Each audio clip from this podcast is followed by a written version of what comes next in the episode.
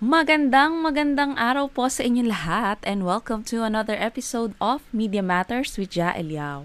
So, una sa lahat, no, gusto ko pong makiisa, no, sa napakaraming mga Pilipinong na hihirapang bumangon matapos ang sunod-sunod na bagyo.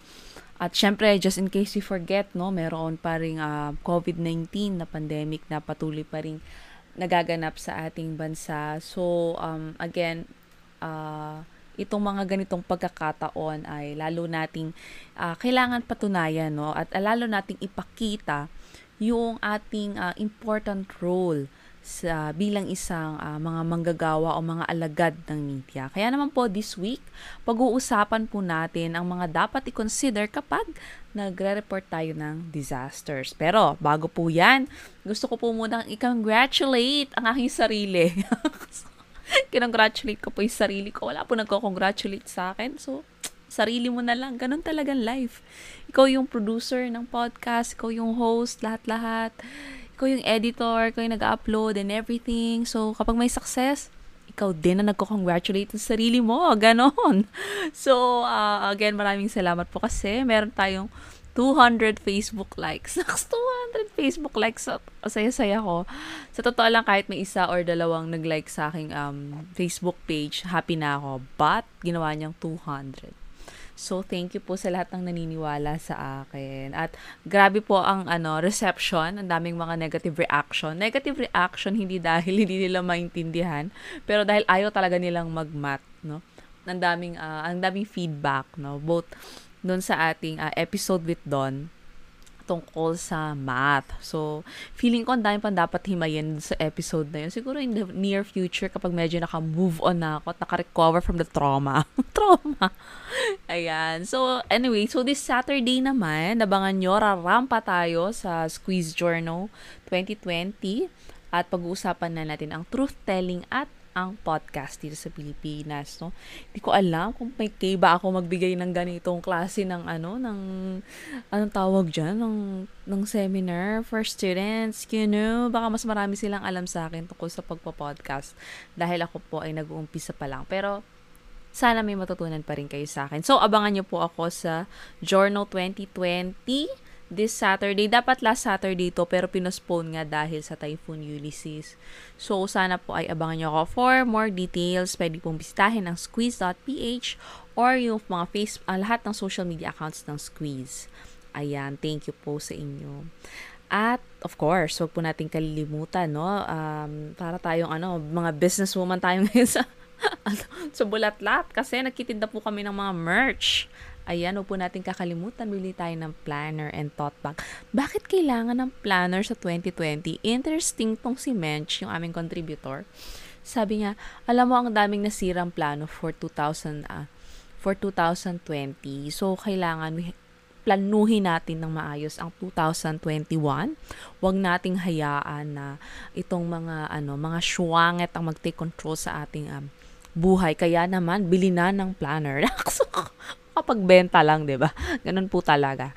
Ayan. So, meron ding tote bag. So, well, ang ganda niya, no? It's basically a wearable art. Ginawa siya.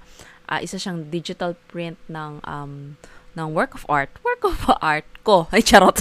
Ako talaga.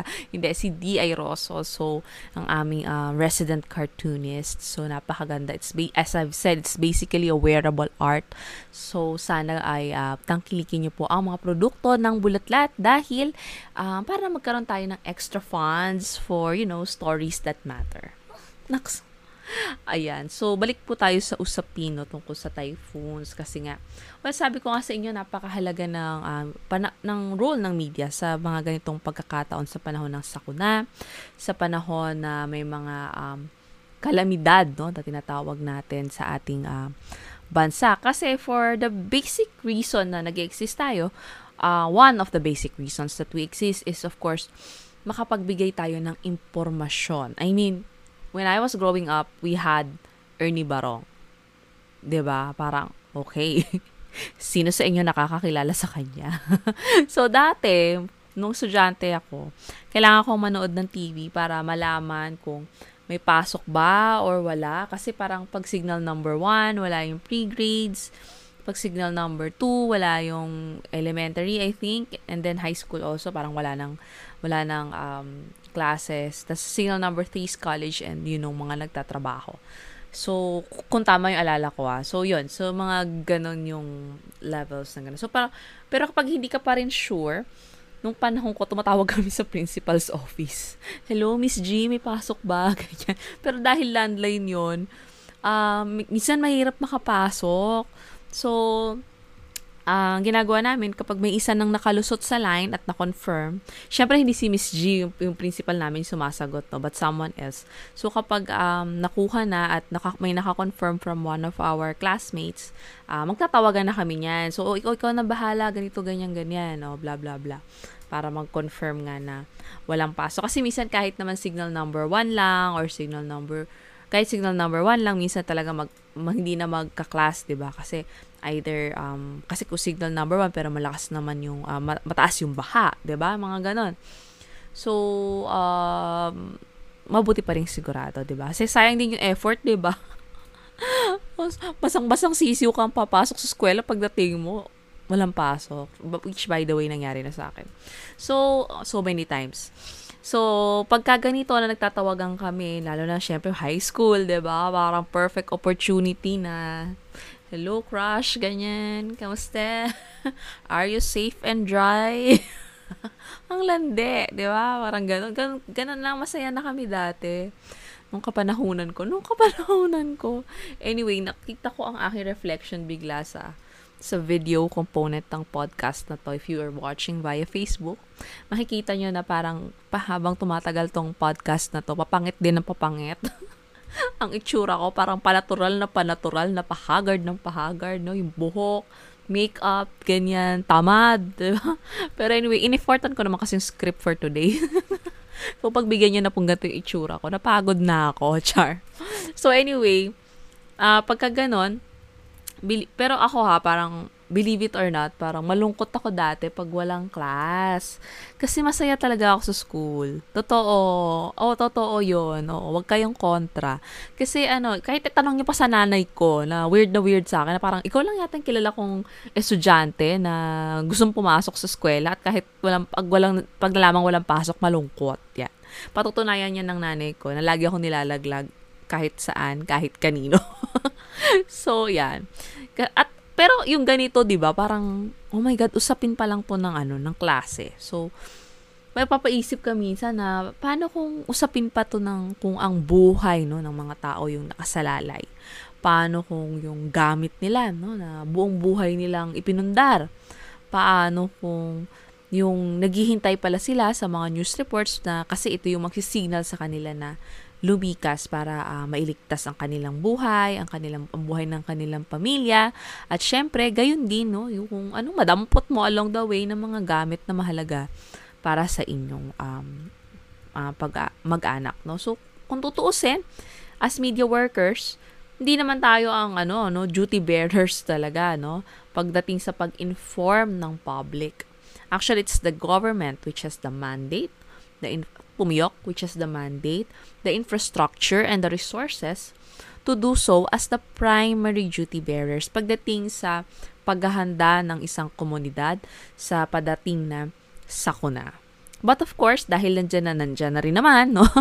Nandyan ang media, we have to step up and step in sa mga pagkakataong hindi nagagawa yon ng government. So, kailangan nating And which is sad, no? Naalala ko lang just now. Which is sad kasi dahil doon sa ABS-CBN shutdown nga ay may mga communities talaga na hindi talaga masyadong nalaman na may padating palang bagyo. So, hindi sila masyadong nakapaghanda. May mga ilang mga komunidad din na alam nilang may paparating na bagyo pero dahil masyado pa tayong busy, we're so busy pa sa Rolly, parang what's that? Signal number 3? Kebs, ganyan. But no, diba? Yung pala yung tatama talaga sa Metro Manila and Rizal, no? Rizal and of course even Bicol na talagang tinamaan. So, we really have to step up and step in and inform people, hindi ba? So, yun.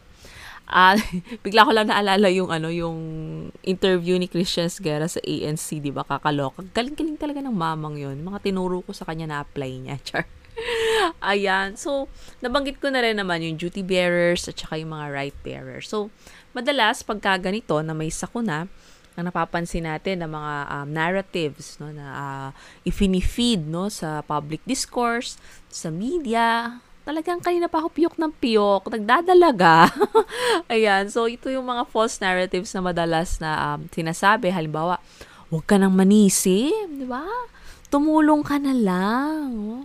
Parang lahat naman, ano, lahat naman tayo Pilipino, magkaisa na lang tayo sa mga ganitong mga pagkakataon, 'di ba? Ito yung mga usual na mga linya-linya na nagiginagamit, no, para ma-brush aside yung mga tanong na dapat itanong at mga issues din na dapat pag-usapan bago dumating ang sakuna, habang may sakuna at pagkatapos ng sakuna.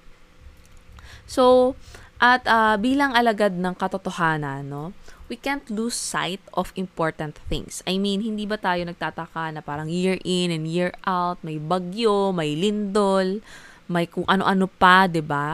And never namang na-relocate ang Pilipinas, no? Tanong natin sa mga ancient aliens, nilipat ba tayo at some point or another sa history ng ano, ng universe? Di ba? Parang as far as we know, simula na tayo ay naging tao, ay nasa ring of fire tayo, and even government policy briefings recognize that, di ba? Kahit yung mga batas na naipapasa ay recognizes, yung mga batas na naipapasa, recognize that. So, ang tanong, parang bakit tuwi-tuwi na lang, ano ba? Na dead air. Anyway, ang tanong is parang, ang sinasabi is, baka naman pwede yung pagtatanong ng mga ganyang tanong, no? Ay, ano na lang? Ah, sorry. Mali ako. So, bakit ako ganito, guys? Anyway, na-Ulysses ang aking ano, brain cells. Anyway, ano lang, parang yun nga, yung year in, year out, narito yung bagyo, pero lagi na lang sasabihin na parang, nagulat kami. Hindi namin alam na ganito, di ba? Kaya wag niyo kami sisihin, 'di ba? Parang ganon. So ang tanong is baka naman pwede yung timing na lang, no? Baka naman pwedeng next week niyo na lang batuhin yung mga tanong na 'yan. For now, magtulungan muna tayo. But the truth is, by that time, baka may bago na naman tayong pag-uusapan. Baka may bago na namang binagyo, as in the case of Rolly, Quinta, Rolly, and Ulysses na halos magkakasunod, hindi ba? At kapag ganoon, malamang ipo-pull out na yung mga reporters at i-reassign somewhere else, no? Case in point, balikan natin yung unang pasabog ng 2020, yung as in literally pasabog because it's Taal Volcano, diba? And then came January 30, and the Philippines, that was the Philippines' first ever case ng COVID-19. Pero halos nawala agad, no, yung Taal Volcano sa news agenda around that time. Pero kahit nawala siya sa news agenda ng many dominant media outlets, it does not mean na wala na yung mga apektado ng pagsabog ng bulkan. Hindi totoo na nakabangon na, no, yung mga naapektuhan. At gayon din kung nakatanggap ba sila ng nararapat na ayuda o tulong mula sa mga duty bearers or mula sa gobyerno, at gayon din sa mga humanitarian agencies, no, na nagsusupplement doon sa ano. So patuloy pa rin silang naghihirap kahit wala yung news agenda. So we don't know, and that's exactly my point. So habang naroon ka, report on issues that matter and hold duty bearers to account, kasi hindi pwedeng tuwi-tuwi na lang nagulat kami, nagulantang kami, hindi namin in-expect na ganito pala. Hindi ba? Parang hindi na siya dapat excuse sa panahon ngayon. But we'll get into that later. Ang point lang naman din dito is hindi tayo pwedeng passive na kung ano lang yung sinabi, yun na yun, no? So, kailangan tingnan din natin kung paano ba dapat i-report talaga yung disasters. So, pag nag-report yan ng disasters, actually, hindi lang sa disasters, but in general, when we report, we also have to watch out for lies and false narratives na sinasabi nung ating mga sources. And I think medyo mainit ito nitong nakaraang linggo, no? Kasi sabi ko nga, yung impormasyon ay napakahalaga sa panahong ito. And we cannot afford to amplify or even give the smallest space para sa mga lies and misleading and false information. Hindi ba? So, sabi ko nga, naging mainit siya kasi itong week na ito, yung panahon nga ng aftermath ng Typhoon Ulysses, marami yung nag-akusa kay GMA reporter Joseph Morong na di umano'y mouthpiece siya ng Duterte administration. Hindi ko naman ito nasubaybayan ng tweet by tweet, no, na talagang lahat, binasa and all. Pero I have a general idea. And of course, I read some tweets from people whose opinion and stand on issues matter to my moral compass, no?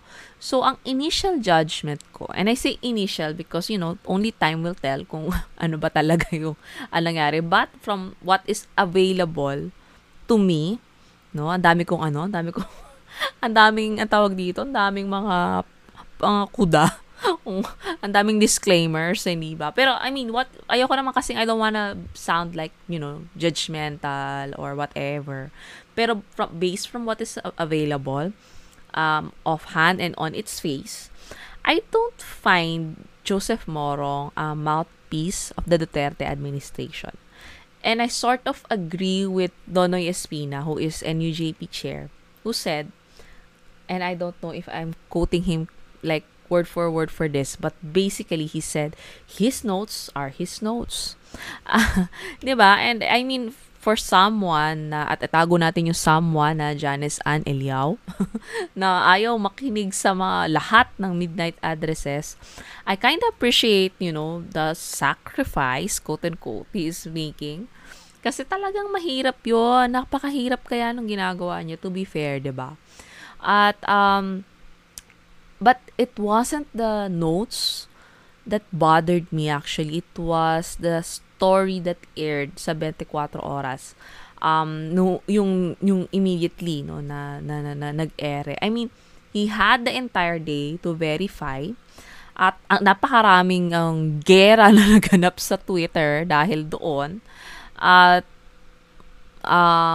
may mga na din, no, marami na ding lumabas na report for the entire day. Pero, inere pa rin, no? Ang mga inaccurate na information, imbis na tumbukin mo na agad-agad, yung mga inaccuracies. Parang, ito muna yung sinabi niya. Bla, bla, bla, bla. Eklat, eklabu. Pero, hindi yan totoo, ha? Ganito, ganyan, chu-chu-chu-chu. Imbis na sabihin mo na agad, false information yung sinabi niya.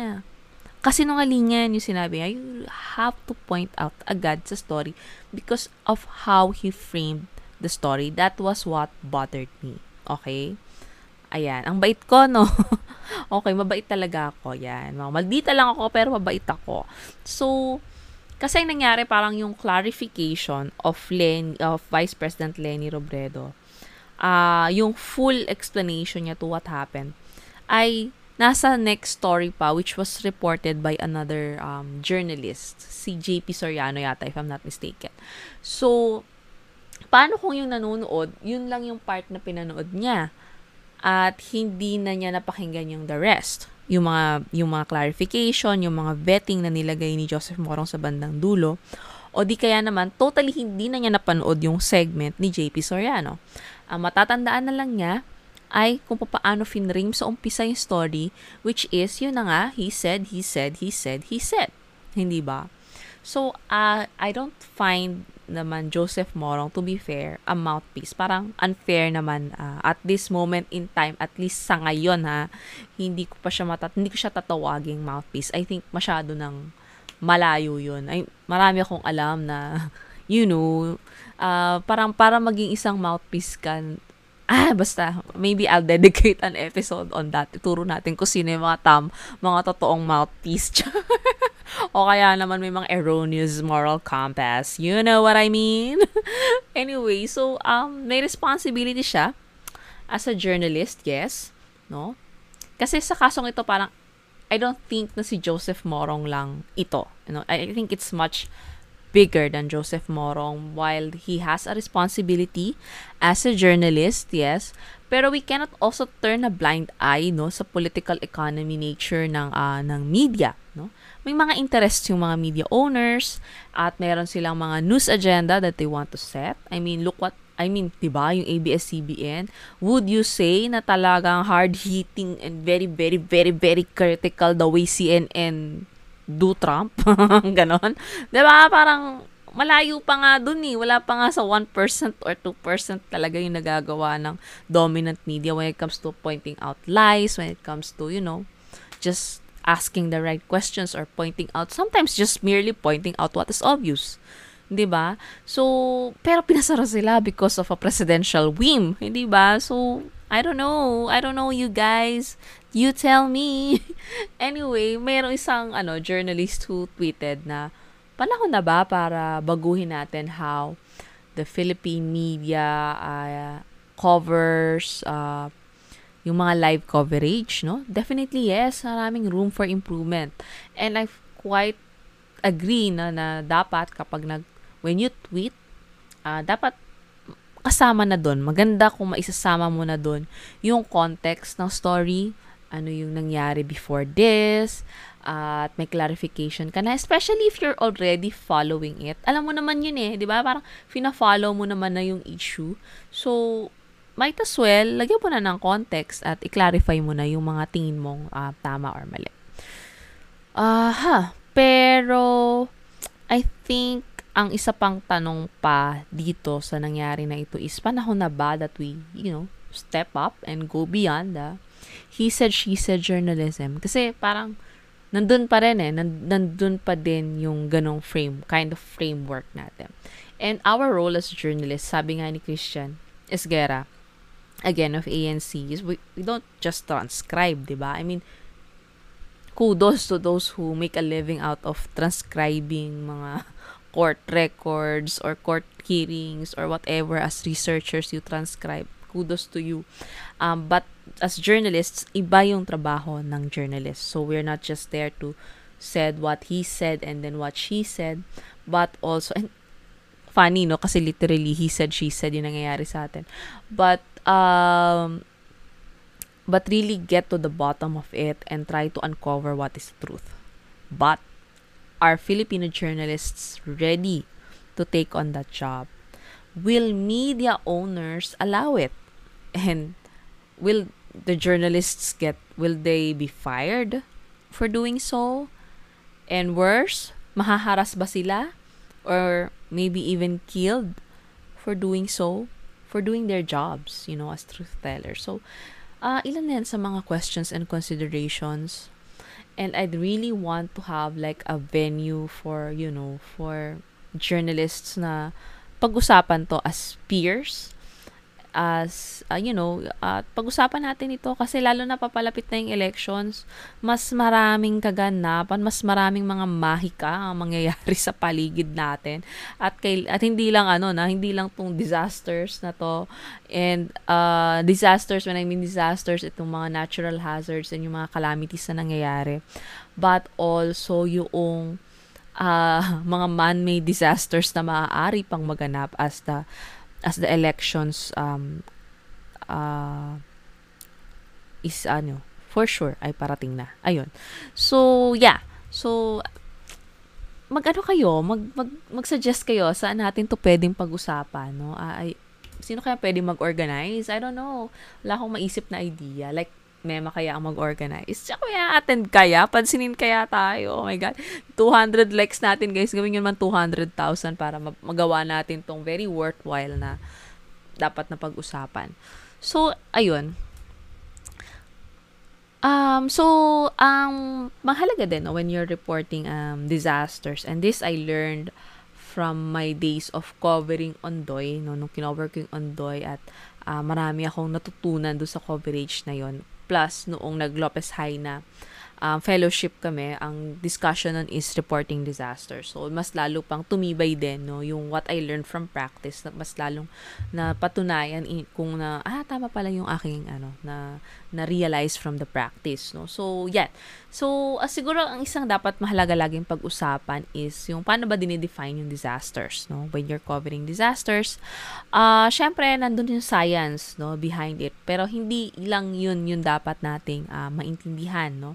And believe it or not, may equation dito. So, it's risk equals hazard times vulnerability divided by capacity, okay, is equals to X. Hindi ko alam kung anong sagot doon.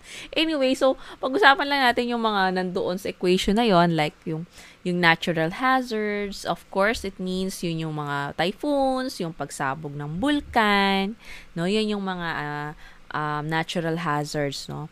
Meron ding man-made, no, na tinatawag, no, sa hazards to, no. So sa man-made meron ding mga halimbawa ano ba? So may mga man-made, no, na mga disasters at meron ding mga combined, no. So isang mahalagang combined, so halimbawa kung landslide, no. Combination siya ng man-made and natural hazards kasi yung natural hazard yung ulan, tapos yung pagputol ng mga puno, yun yung man-made, so equals landslide, no? So, kung ganun yung, so may mga combination din. So, yun yung mga hazards natin kinakaharap.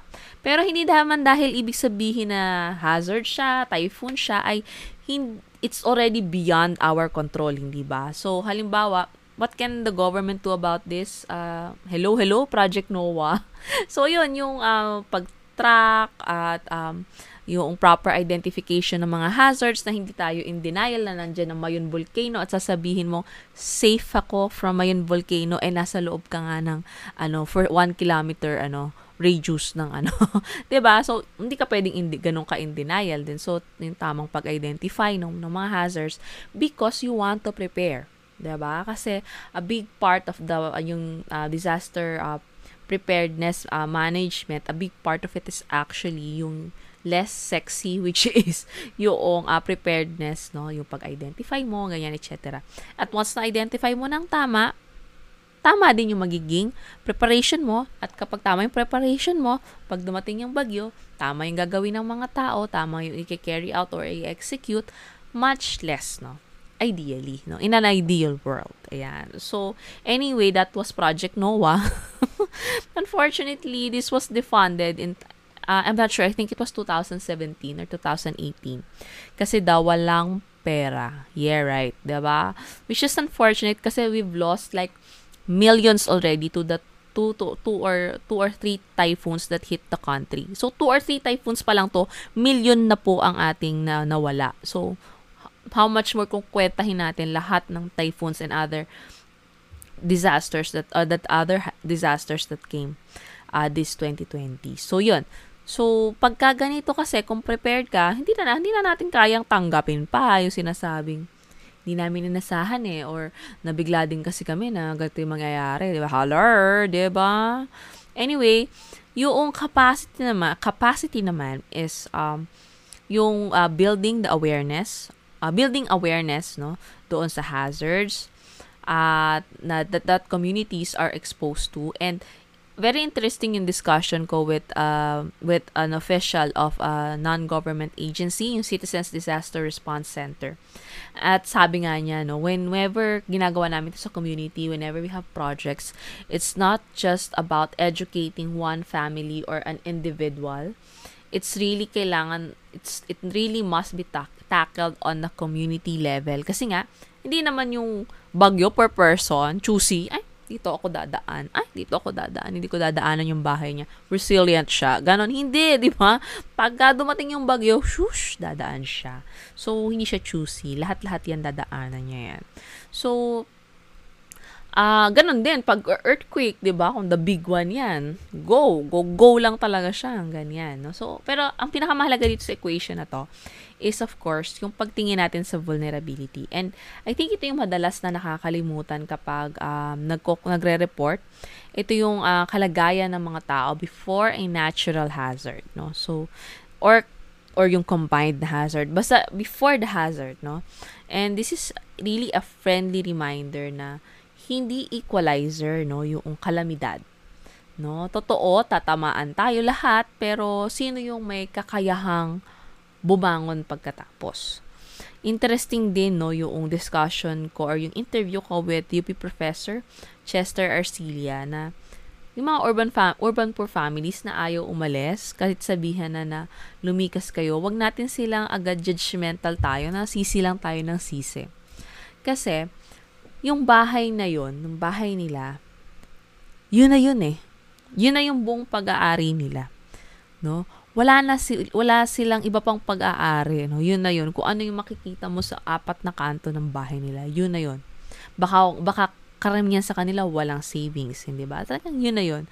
So talagang mahirap para sa kanila na iwan totally, not knowing kung pag iniwan nila ay hindi na nila maisasalba yung kanilang mga gamit. So yun. So wag natin sila agad i-judge. And instead, we have to look at it from their perspective and make sure na paano ba dapat mabago yung mga policies, paano ba dapat mabago yung mga programs for the poor para hindi na nila kailangan pang gawin yon, instead of just, you know, putting all the blame on them na matigas ang ulo, pasaway, wag na natin pong gamitin yan, no? Allergic na po ako sa salitang pasaway. In fact, kahit sa mga personal kong conversation, as much as possible, hindi ko na siya ginagamit kasi I don't wanna be a party to, you know, that kind of thinking na, you know, basta mo na lang generalize yung mga tao na pasaway kasi yan, so ayoko nang intindihin kung anong problema mo sa buhay, diba? Ayoko na nang ganun.